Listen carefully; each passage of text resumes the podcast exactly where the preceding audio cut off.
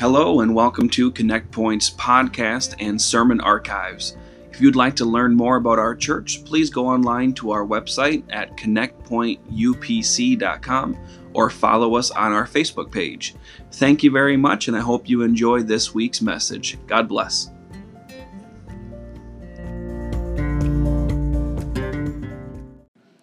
Spend an hour and a half or so in the presence of God in this place. Amen. One of the things I like to tell people about coming to church is, uh, you know, if you're here, you can't be somewhere else. If you're here, if you're here, you can't be worrying. You can't be fixing that broke down lawnmower. You can't be, you can't be dealing with that leaky faucet. If you're if you're here, you're just here, right? And if you're here, you might as well just be all here. Amen. Life doesn't just completely stop. We understand that, but there's value. There's value in coming into the house of God, worshiping, learning, and being, and going out and having that refreshing. Amen? Amen. Amen. I want to talk uh, about love a little bit tonight, and uh, I was thinking about this, and uh, there's a song that uh, was popular around the early eighties, uh, sung by a person, Johnny Lee. Maybe you, I don't, that name doesn't mean much for me, but you, you may recognize the words. The song, it's since it came out, it has kind of been a mainstay song, a secular song that kind of always seems to fit the current culture for a very... Uh, Uh, very basically unhealthy reason. The, it starts out, well, I spent a lifetime looking for you. Single bars and good time lovers were never true. Playing a fool's game, hoping to win, and telling those sweet lies and losing again. Now, I didn't sing it, so some of you probably didn't recognize it yet. You may more recognize the chorus, I was looking for love in all the wrong places. Looking for love in too many faces, searching their eyes, looking for traces of what I'm dreaming of, hoping to find a friend and a lover. I'll bless the day I discover another heart looking for love, right? Looking for love in all the wrong places, all the wrong places. Uh, the reason that the words still resonate, even in our culture, some forty-three years later after they were first sung, is because people are still really bad at looking for love.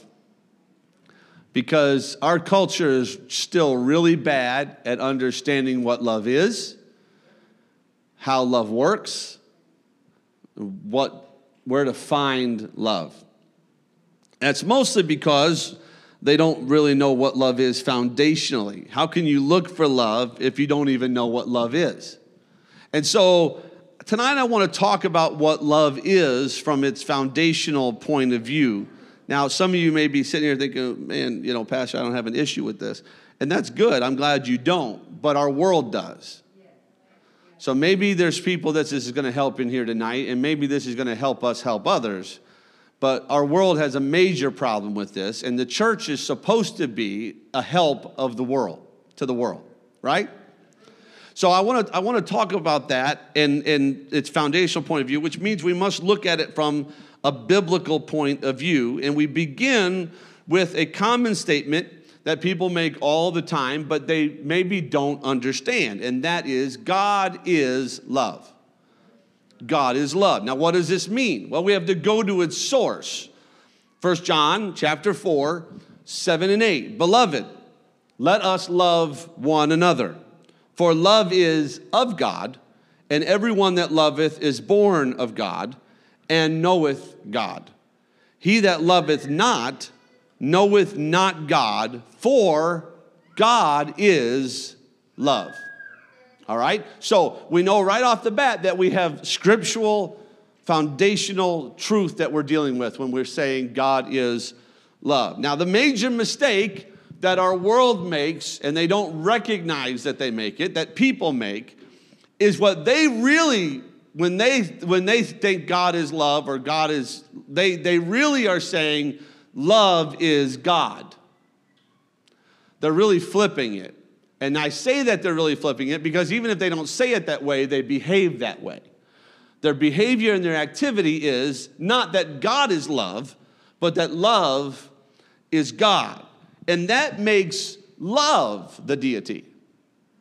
That makes love the all-powerful, all-knowing. That it places love as a separate entity, as the most valuable thing in our life. And that's not what the Bible is trying to teach us. And because it switches from God is love to love is God, that switching it around leaves you with no basis of what love really is. It's just a statement with no factual foundation of what it actually is. God is love. That focuses you on the God part. And if I focus on the God part, I'll learn what love is. But if I put love as God, it focuses me on the love part, but I have nowhere to look for what love is supposed to be, what it's supposed to look like, what it's supposed to sound like, how it's supposed to behave. I don't have any way to, to figure that out. It's just saying that love is the all-important, all-necessary thing that we all need, but how do we get it? Where does it come from? You've removed the primary. So keeping it scriptural, God is love, keeps God as the focus. Therefore, our understanding of God is what is necessary to understand love. So if you try to understand love outside of God, you will not be successful. That's my first point. Trying to understand love outside of God is impossible. You will not be successful in doing that. When we remove the God focus, all that is left is flesh focus. If I don't have a God to illustrate to me and teach me and declare to me what love is, then I have to just look to humanity. I have to look to my own flesh. How many can see how that's problematic? Yeah. This is why in our culture now, in, in, in, in, as far as humanity has existed, why love has really become a pursuit of lust. Because the moment you're not focusing on God to learn what love is and you're focusing on flesh, flesh cannot teach you what love is. Flesh can teach you what lust is. Making many people's pursuits of what they think to be love actually the pursuit of sinful lust and actually the opposite of God's love. The opposite of God's love. So when I say lust, I don't just mean uh, in the physical sense, the sexual sense. People lust for all kinds of things. The Bible speaks of lust in, in a lot of ways. You can even uh, inappropriately lust after things that are good things. You can lust for commitment. You can lust for companionship. You can lust for stability.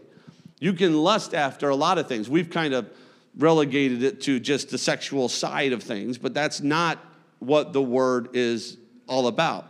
But because they lust for them, they seek them incorrectly. Because they lust for commitment and companionship, they seek it from a fleshly point of view, and they always end up with something that's far less than what was God was wanting to give to them.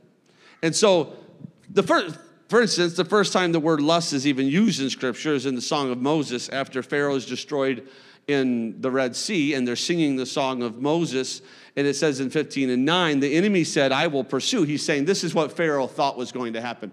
Pharaoh was saying, I will pursue, I will overtake, I will divide the spoil. My lust shall be satisfied upon them.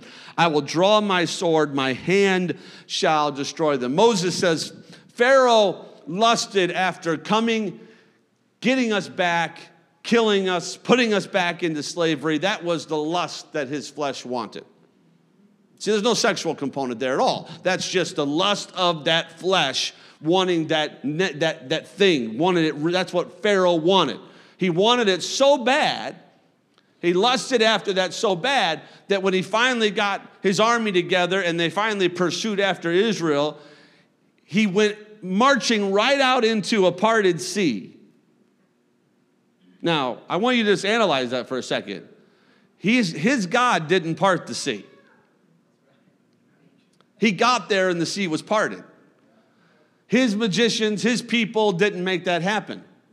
But his lust was driving him so hard that he just put himself right out there in the middle of a parted sea.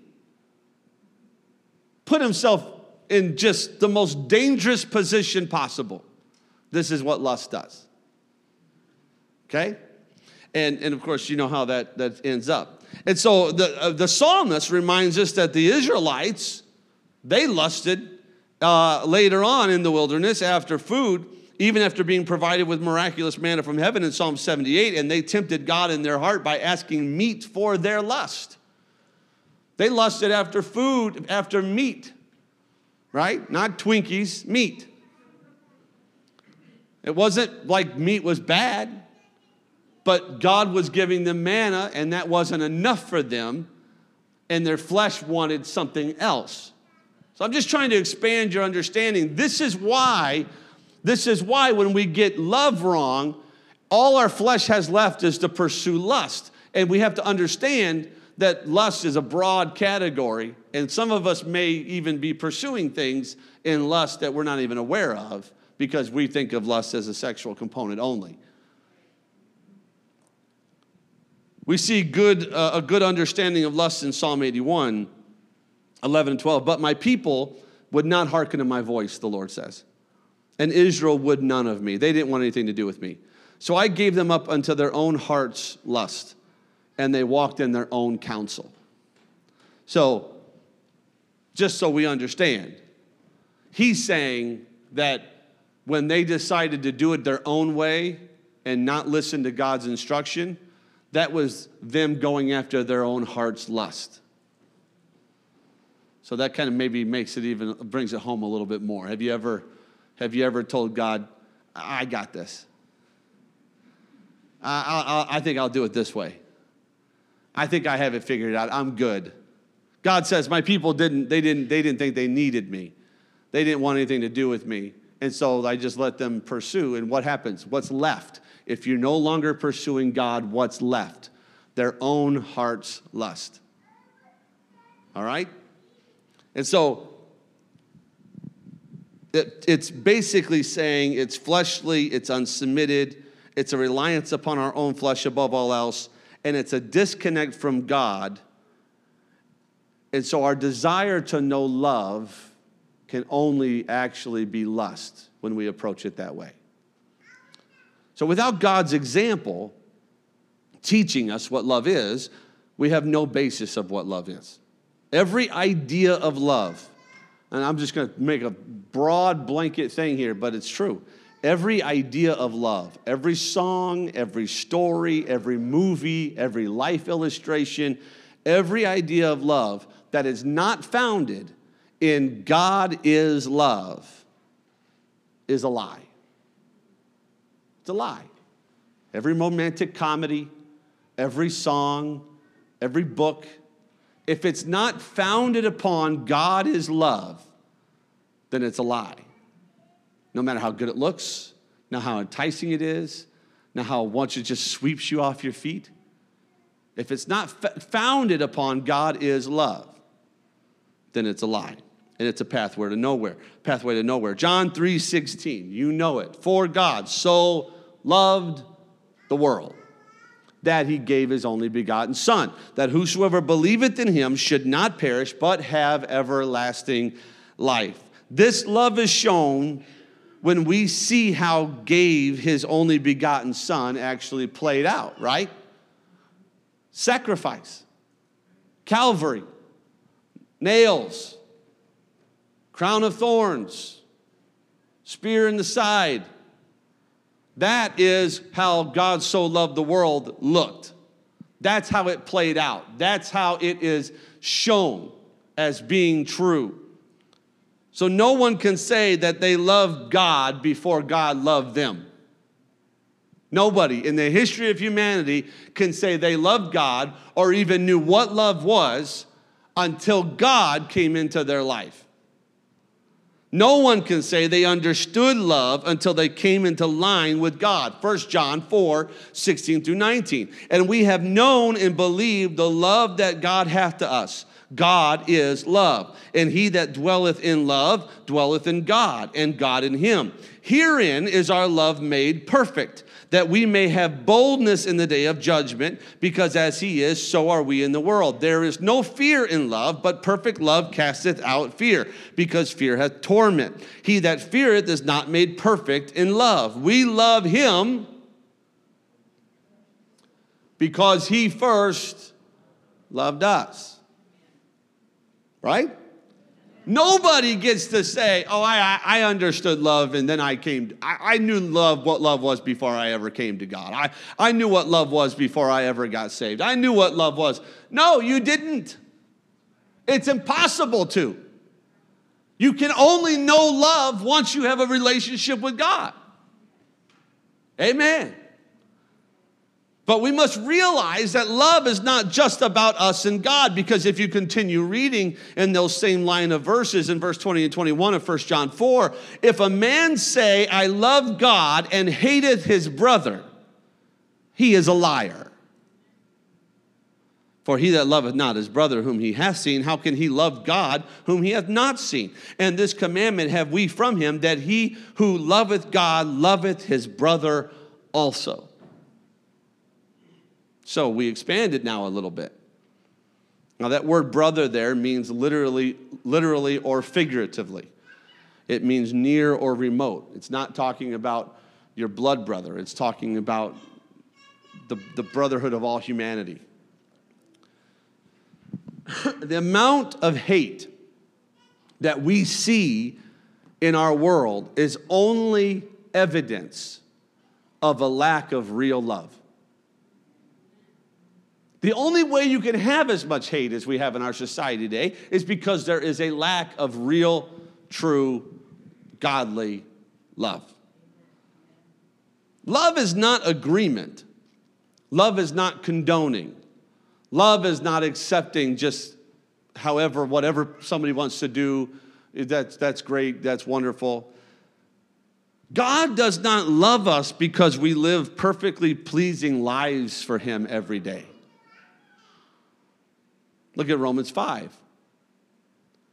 For when we were yet without strength, in due time Christ died for the ungodly. For scarcely for a righteous man will one die, yet peradventure for a good man some would even dare to die. But God commendeth his love toward us, in that while we were yet sinners, Christ died for us. So it really is overstepping on our part to say that he loved us while we were yet sinners in the beginning, but then if we, we have to live perfect lives for him now for him to keep loving us. That's changing the nature of God. We don't get to change the nature of God. He loved us while we were yet sinners. I'm thankful for that. I'm thankful for that because that means that if I sin tomorrow, that he's not going to quit loving me. Anybody else with me on that? Yeah. Amen. And so, if we claim to know God, and we claim to understand the love of God, then we should love like he loves. Right? So sinful people in a sinful society should not cause us to behave with some sort of superiority. But it should, all, it should actually call us to self-sacrifice.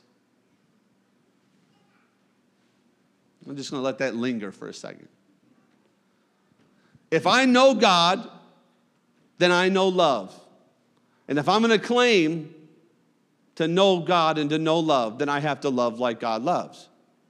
Which means a sinful society should not cause me to be like, oh, oh, don't touch me. Stay away from me. It should actually call me to self-sacrifice. It should call me to my own cross. It should actually call me to lay my life down that I might help them. Right? Because that's what his love did. And if I'm supposed to know his love, then I should act like I have that kind of love. The Lord speaks of the church people in Ephesus, and he says this in Revelation two. Nevertheless, I have somewhat against thee, because thou hast left thy first love. Remember, therefore, from whence thou art fallen, and repent, and do the first works, or else I will come unto thee quickly, and I will remove thy candlestick out of the, his place, except thou repent. Now, the way he speaks to Ephesus here is very important. The, the, the, I don't know how to say it, the, the, the mood of this conversation, if I could say it that way, is as the bridegroom speaking to the bride, okay? He's the bridegroom, Ephesus, the church is the bride. That's, that's the mood of this conversation. And he speaks to them, and you, you might even imagine that Ephesus might have even been a little caught off guard by this. They might have even been a little surprised by this, because they were doing a lot of things right. They were doing a lot of things good. They were doing a lot of things right. They were, they were very motivated. They were very driven. The church was strong. And then God says, but I actually have a problem with you. And you can almost, you can almost see the people of Ephesus be like, well, us? What? I thought we were doing everything. No, you, lost, you, you left your first love. And if you don't repent, we're going to have a problem. So what does it mean?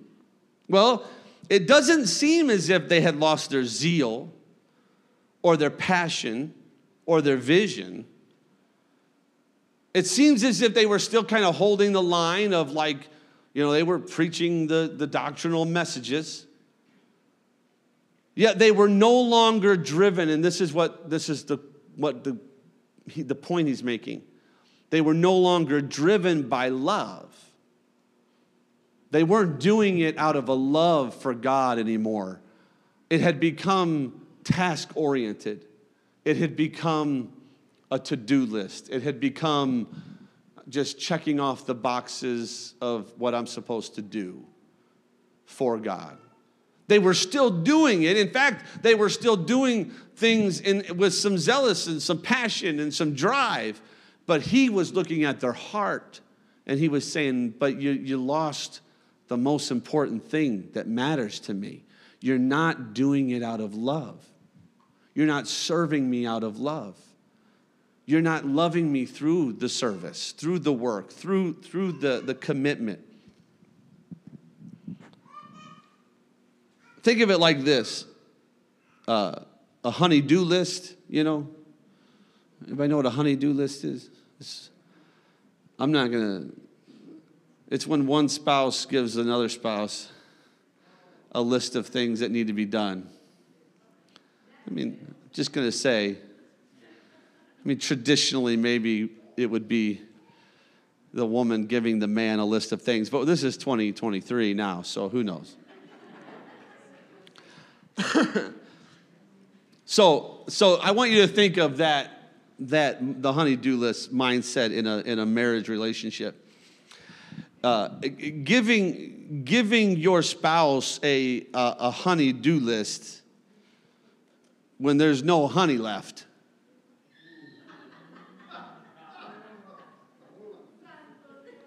When there's no active, active love left. It changes from this agreement we have with one another to simply being viewed as a demand from one spouse to the other of things that need to be done. In fact, it becomes a sense of almost a power struggle to, I'm in control and you need to do this list of wants that I have created for you. It's no longer a honey-do list. This is basically a taskmaster now, right? It's all fun and games. It's wonderful. Everything's great as long as the honey's still there. But the moment the love is not in it, the transaction changes. God is looking at the church of Ephesus, and he's saying, yeah, I know you're doing all of the stuff that I asked you to do, but the transaction has changed because you're no longer doing it out of love.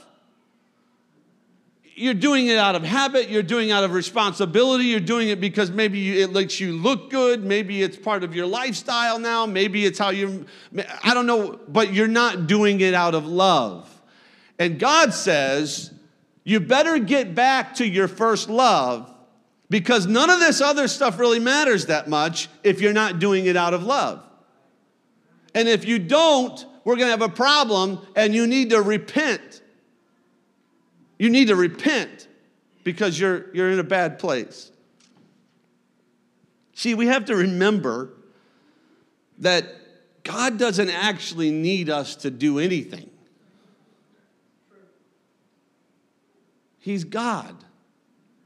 The only reason that we are doing things and he calls us to do things and he involves us in the whole process is because he loves us. And so he wants our lives to have value and to have meaning and to have purpose. And he wants us to have fulfillment. And he wants us to have accomplished tasks and, and, and feel that achievement. And so he calls us and empowers us, and he gives us the ability to do things that he could do all on his own without us. But he loves us, and he understands that those are things that we need out of life. We need to feel valuable. We need to have a reason and a purpose. We need to achieve things. And so he allows us to do that because he loves us. And we're supposed to be doing them because we love him. That's supposed to be the driving force. Just because I love God, that's why I do it. Not because I'm on the schedule. It's not because it's just my week to teach, right? It's because I love him, because he first loved me, and I love him back, and that's the transaction that we have. But Ephesus forgot about the love and was just doing the stuff, and God said, I have a problem with that, because the stuff doesn't matter that much to me. It's the love that matters. Amen. It's the love that matters.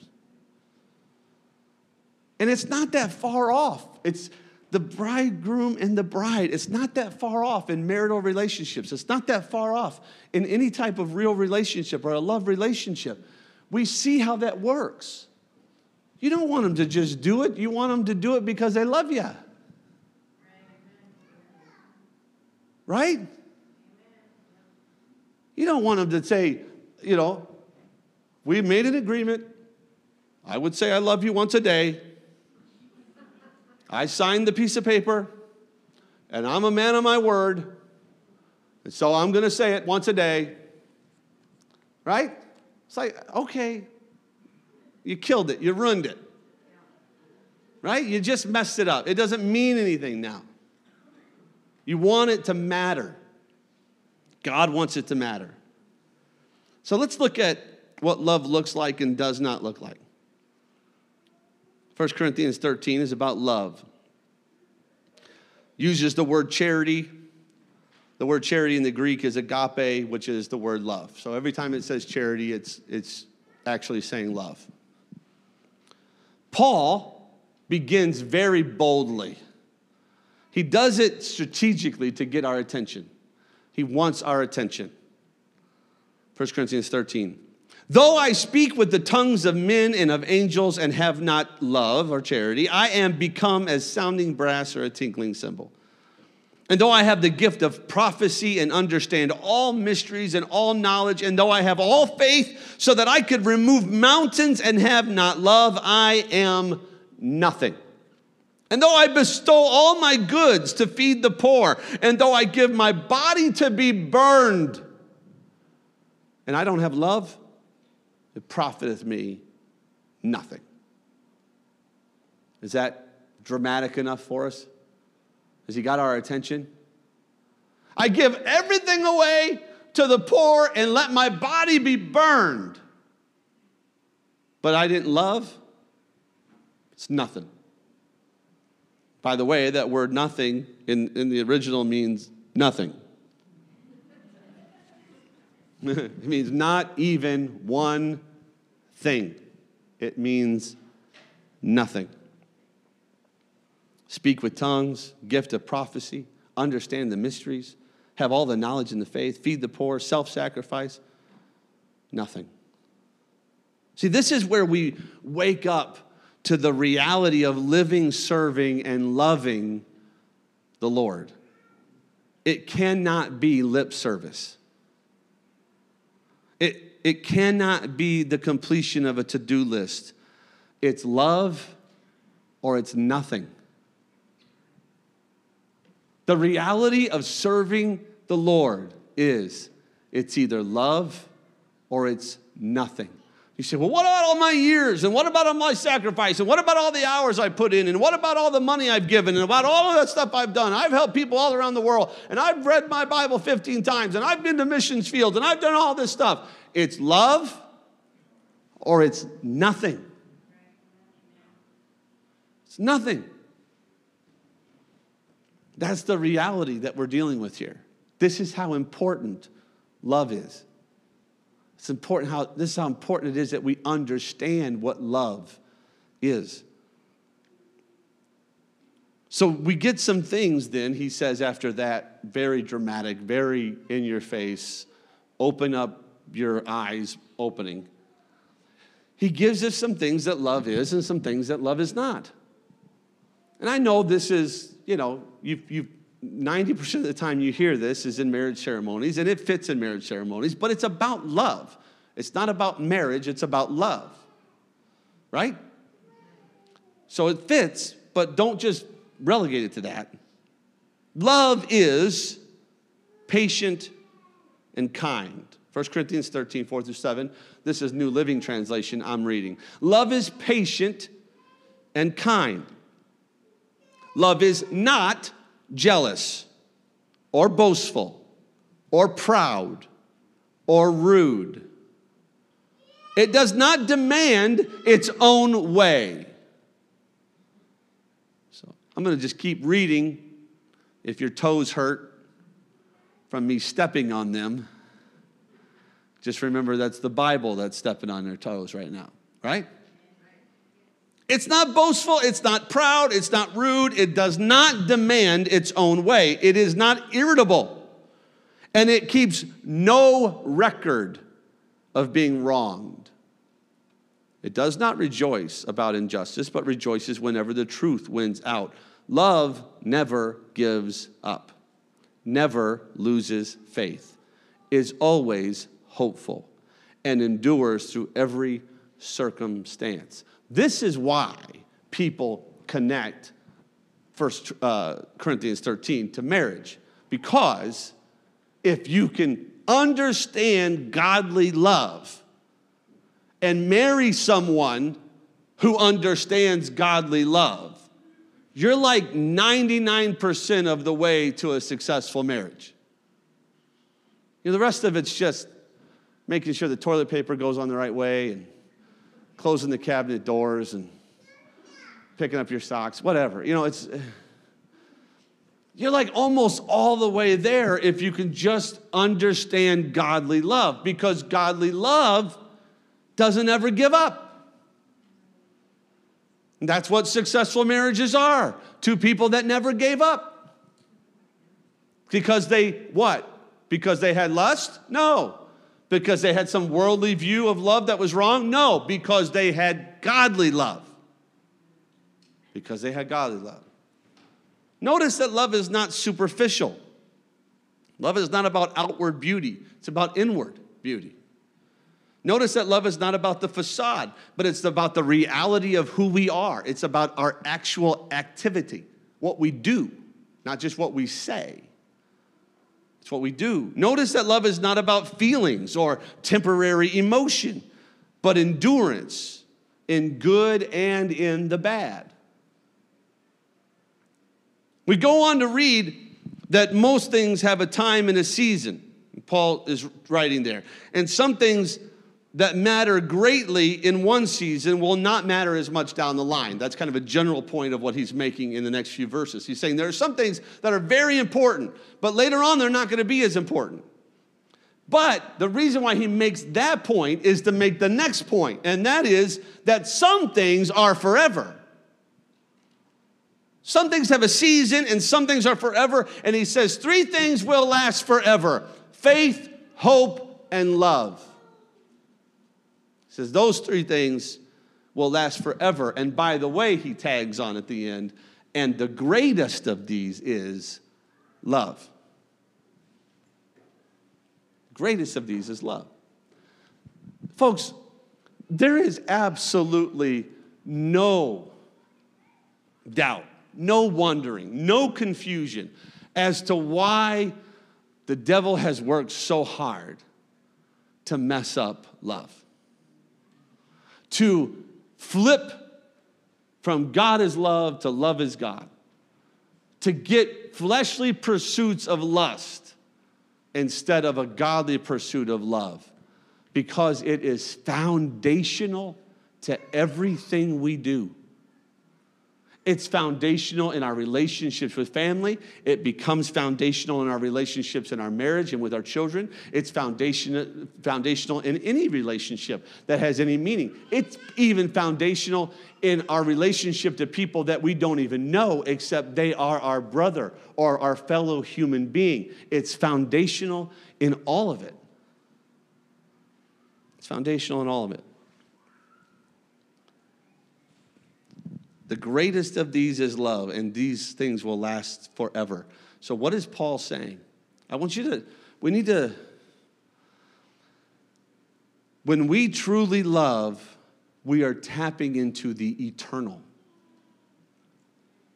When we participate in godly love, we are, we are participating in something that is eternal. That's how valuable this is. That's how valuable love is. That it, it, it's, you're tapping into something that is eternal, that will last forever. Heaven and earth shall pass away. The mountains shall crumble into the sea, everything consumed with the fervent heat. But love will remain. So when I operate in godly love, that's, it's like a precious jewel. It's, it's, it's so powerful because it lasts forever. And this, what, that, that value, that extreme significant value is what is lost. This is the downfall of the living together modern approach to love. And I mean that realistically, as people, that's very common now. People, we're going to live together and figure, see if it works. No, you're not. Because it won't be love. It won't be love. This is the downfall of the try before you buy approach. Now, I don't, you know, sure. If you're going to buy a car, take it for a test drive. If you're going to buy a house, you know, have somebody come in, check out the stuff, make sure everything's working right. I have no problem with that. But this approach to relationships that are supposed to be love relationships does not work, because it will never be the same thing. It will never be a godly love unless it's done in a godly way. And until it's a godly love, you have no idea if it's going to work or not work. You don't even know who the person is. You don't really know who they are. You're touching the eternal.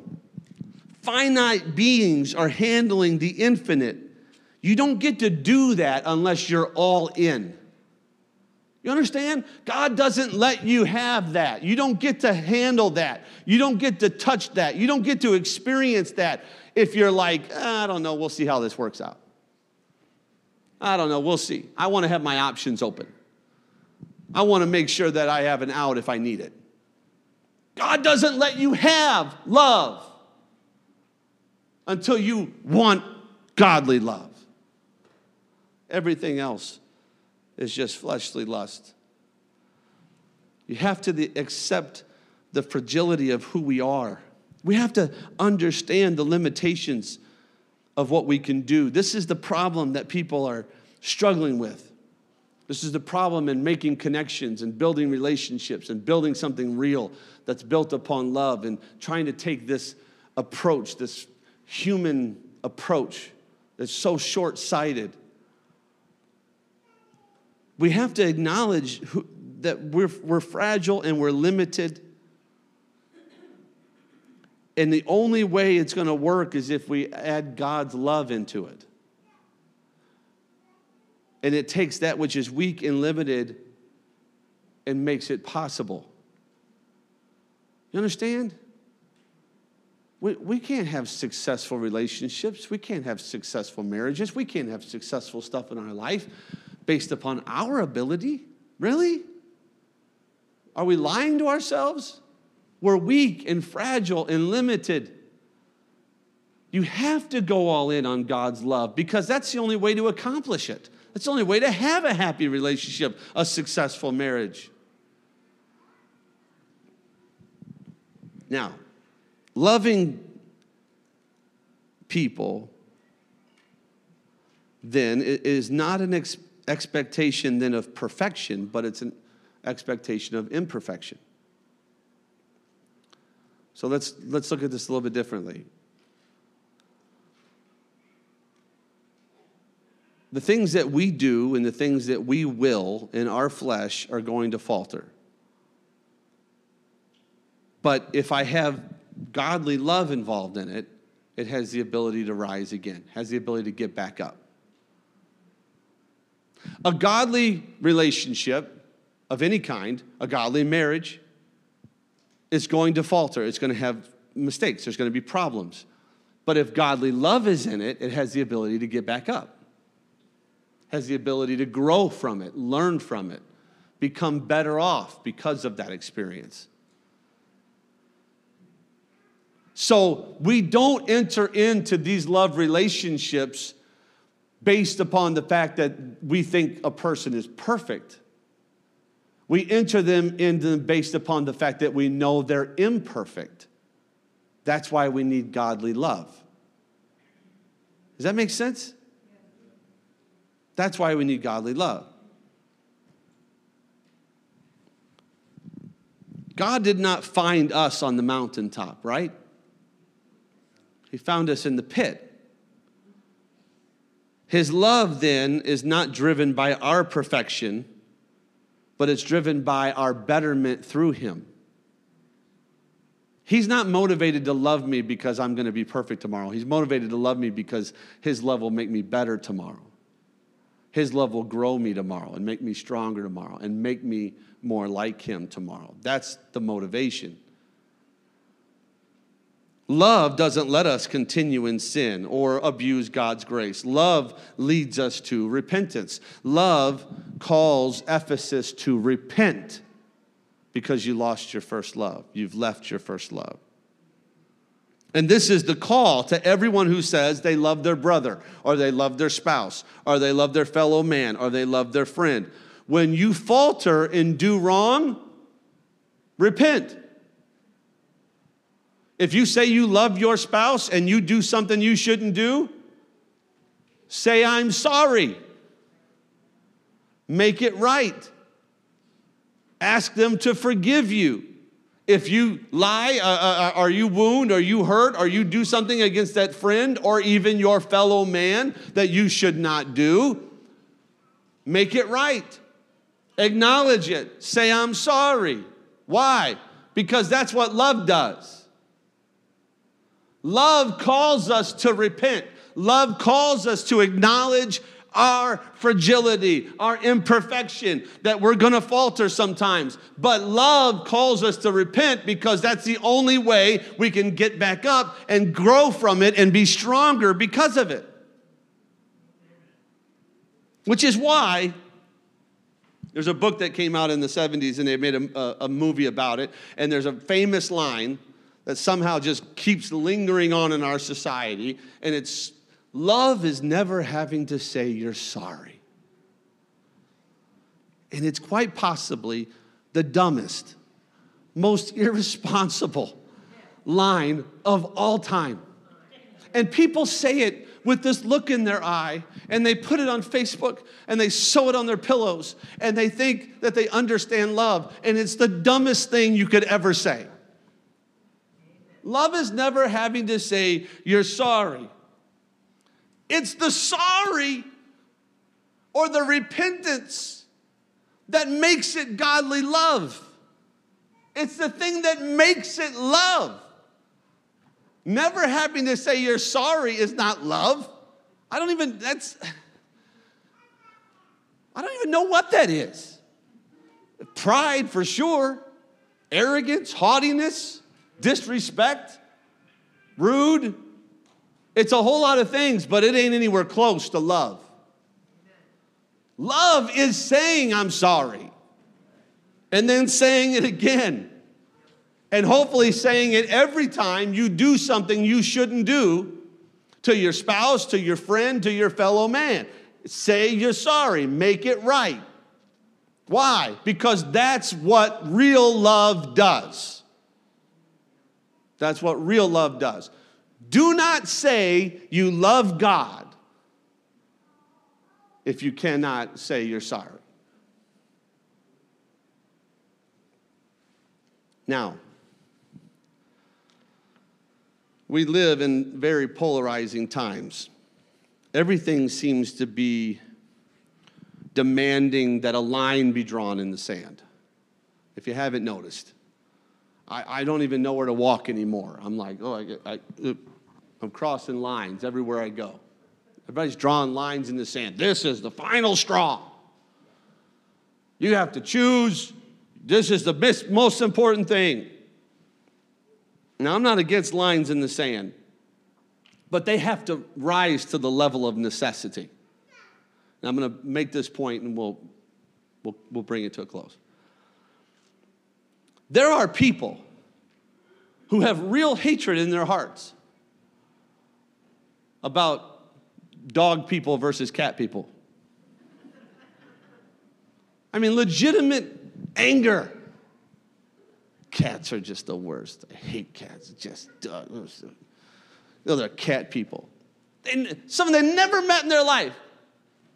Talking to a, they're talking to a coworker at work, and the coworker's talking about, oh yeah, I have this friend, and and they're you know they're a great person. They they soup kitchen, and they feed the homeless, and they they do all this, and you know they just love cats. Oh, a cat person, ah, oh, worst. It's the worst. A dog person. Real ridiculousness. And I tried to pick the most ridiculous one I could come up with, because I don't want to just start naming all of the ridiculous things. But you know as well as I do, there are people that have real ridiculous anger and hatred towards other people for the most ridiculous reasons. Hatred and anger over what are all really just fragile, finite feelings of humanity. Getting worked up because of our imperfections, as if we don't have others' imperfections, as if we don't have imperfections. And it's such a waste of time and energy, but it's more sad than that, because lines get drawn. And you know what lines do? They cause disconnect. Amen. They cause disconnect. They cause a disconnect from the same people that we are called to love. So I, I, I want, I want you to be warned a little bit tonight about all this line drawing. And well, if they think that way, then I'm, I'm, I'm done with them. Well, if they like that guy, I'm done with them. Their vote for that guy, I'm done with them. If they feel like that, I'm done with them. I'm drawing my line in the sand. You need to be careful, because I don't have a lot of Bible for drawing all these lines in the sand. I do have a lot of Bible for loving those people that you're disconnecting yourself from. And when I say it needs, if you're going to draw lines, it needs to rise to the level of necessity, let's look at what the Bible would, would give us as an example of the level of necessity. Joshua calls upon the people in the last chapter, in the last chapter of Joshua twenty-four, to make a choice, doesn't he? Choose you this day. But it's the most significant choice that must be made and cannot be vacillated on. Now, therefore, fear the Lord and serve him in sincerity and in truth, and put away the gods which your fathers served on the other side of the flood and in Egypt, and serve you the Lord. And if it seem evil upon you to serve the Lord, choose this day whom you will serve, whether the gods which your fathers served that were on their side of the flood, the gods of the Amorites, in whose land you dwell. But as for me and my house, we will serve the Lord. The line that has been drawing there is about who your God's going to be. That's what I mean by the level of the, that it needs to reach, the level of importance before you start drawing lines in the sand. It wasn't over a political party. It wasn't over a stance of some momentary cultural fascination. This was about choosing to serve the Lord or the idols of their fathers. That's what it was about. Now we have people drawing lines everywhere, making everything divisive and disconnecting themselves from more and more and more people. Let me ask you this question. How can we draw all these lines in the sand and disconnect ourselves from so many people and still fulfill the Great Commission? I don't know how we're supposed to do that. How do I draw all these lines in the sand and say, I'm sorry, but that's just too much. I'm done with you. How do I do that and still fulfill Mark sixteen fifteen? Go ye into all the world and preach the gospel to every creature.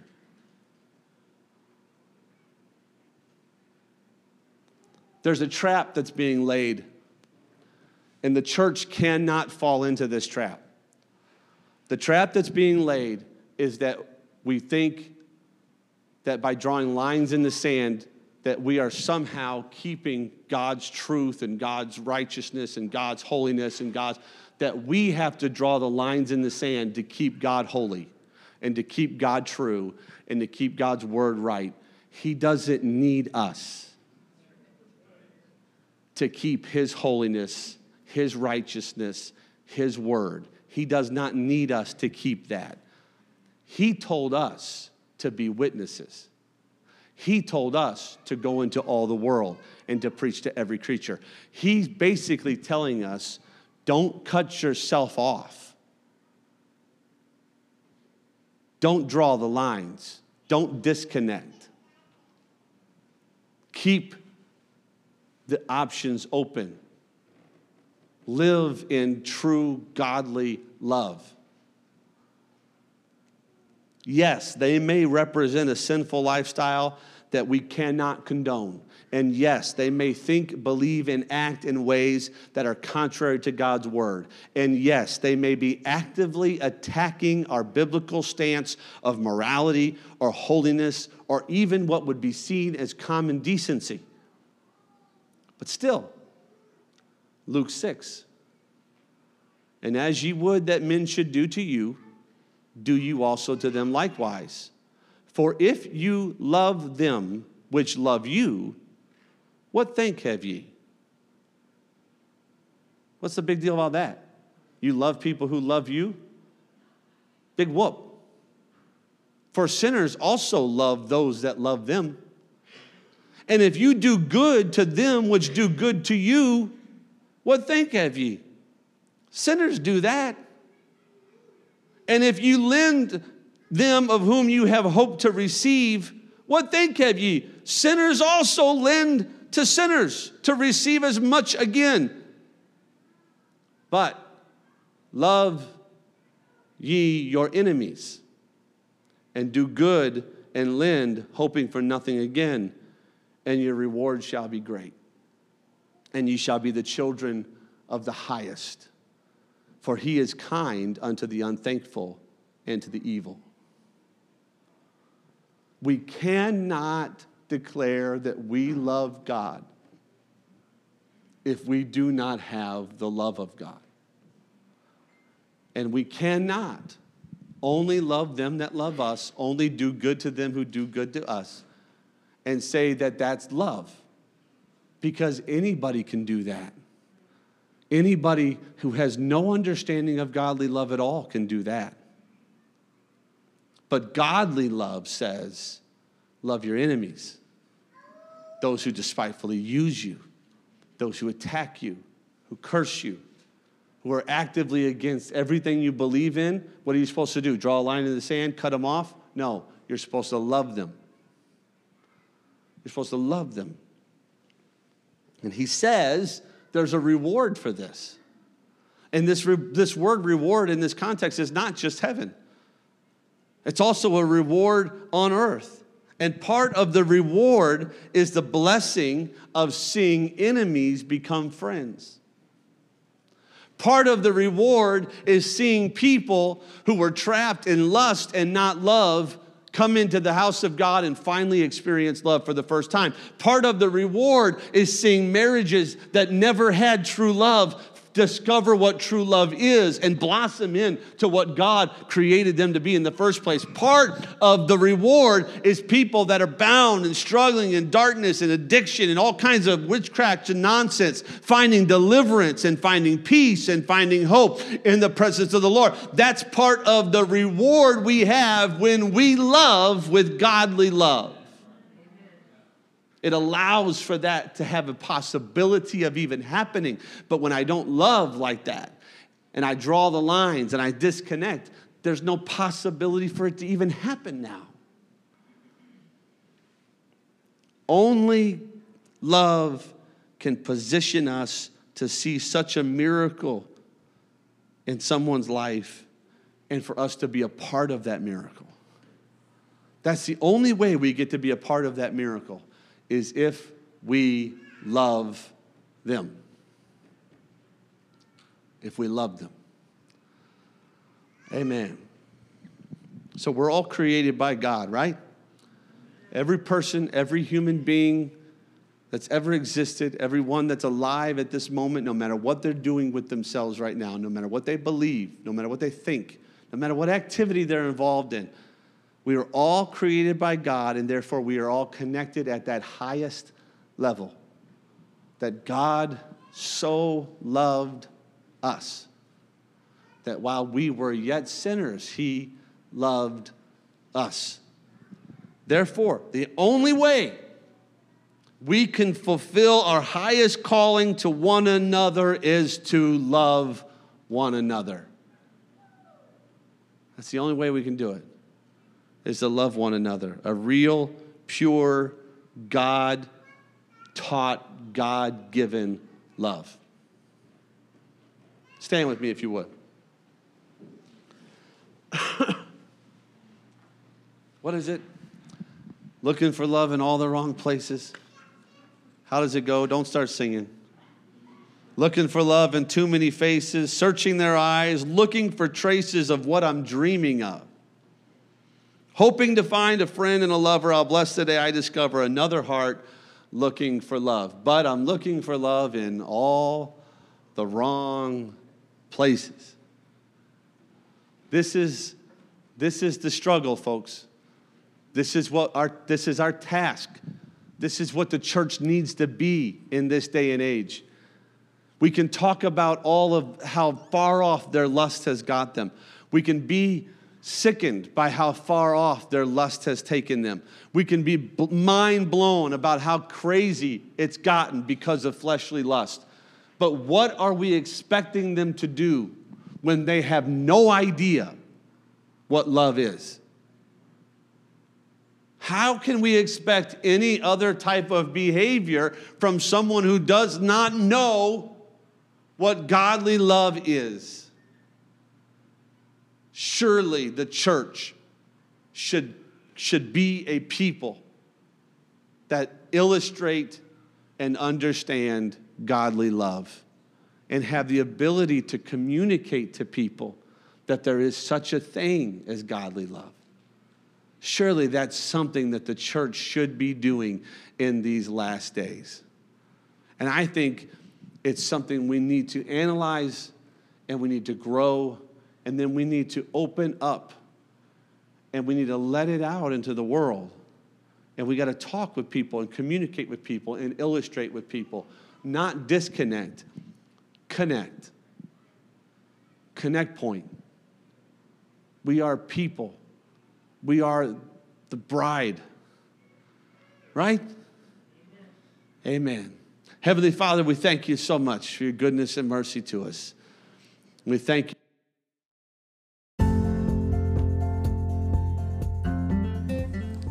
Thank you for listening to our podcast this week. We hope you enjoyed this message. Remember, if you would like to find out more information about our church or to contact us, please go online at connect point u p c dot com. And also don't forget to subscribe in your podcast app so you will be automatically notified of new episodes. Thank you, and we hope you have a great week.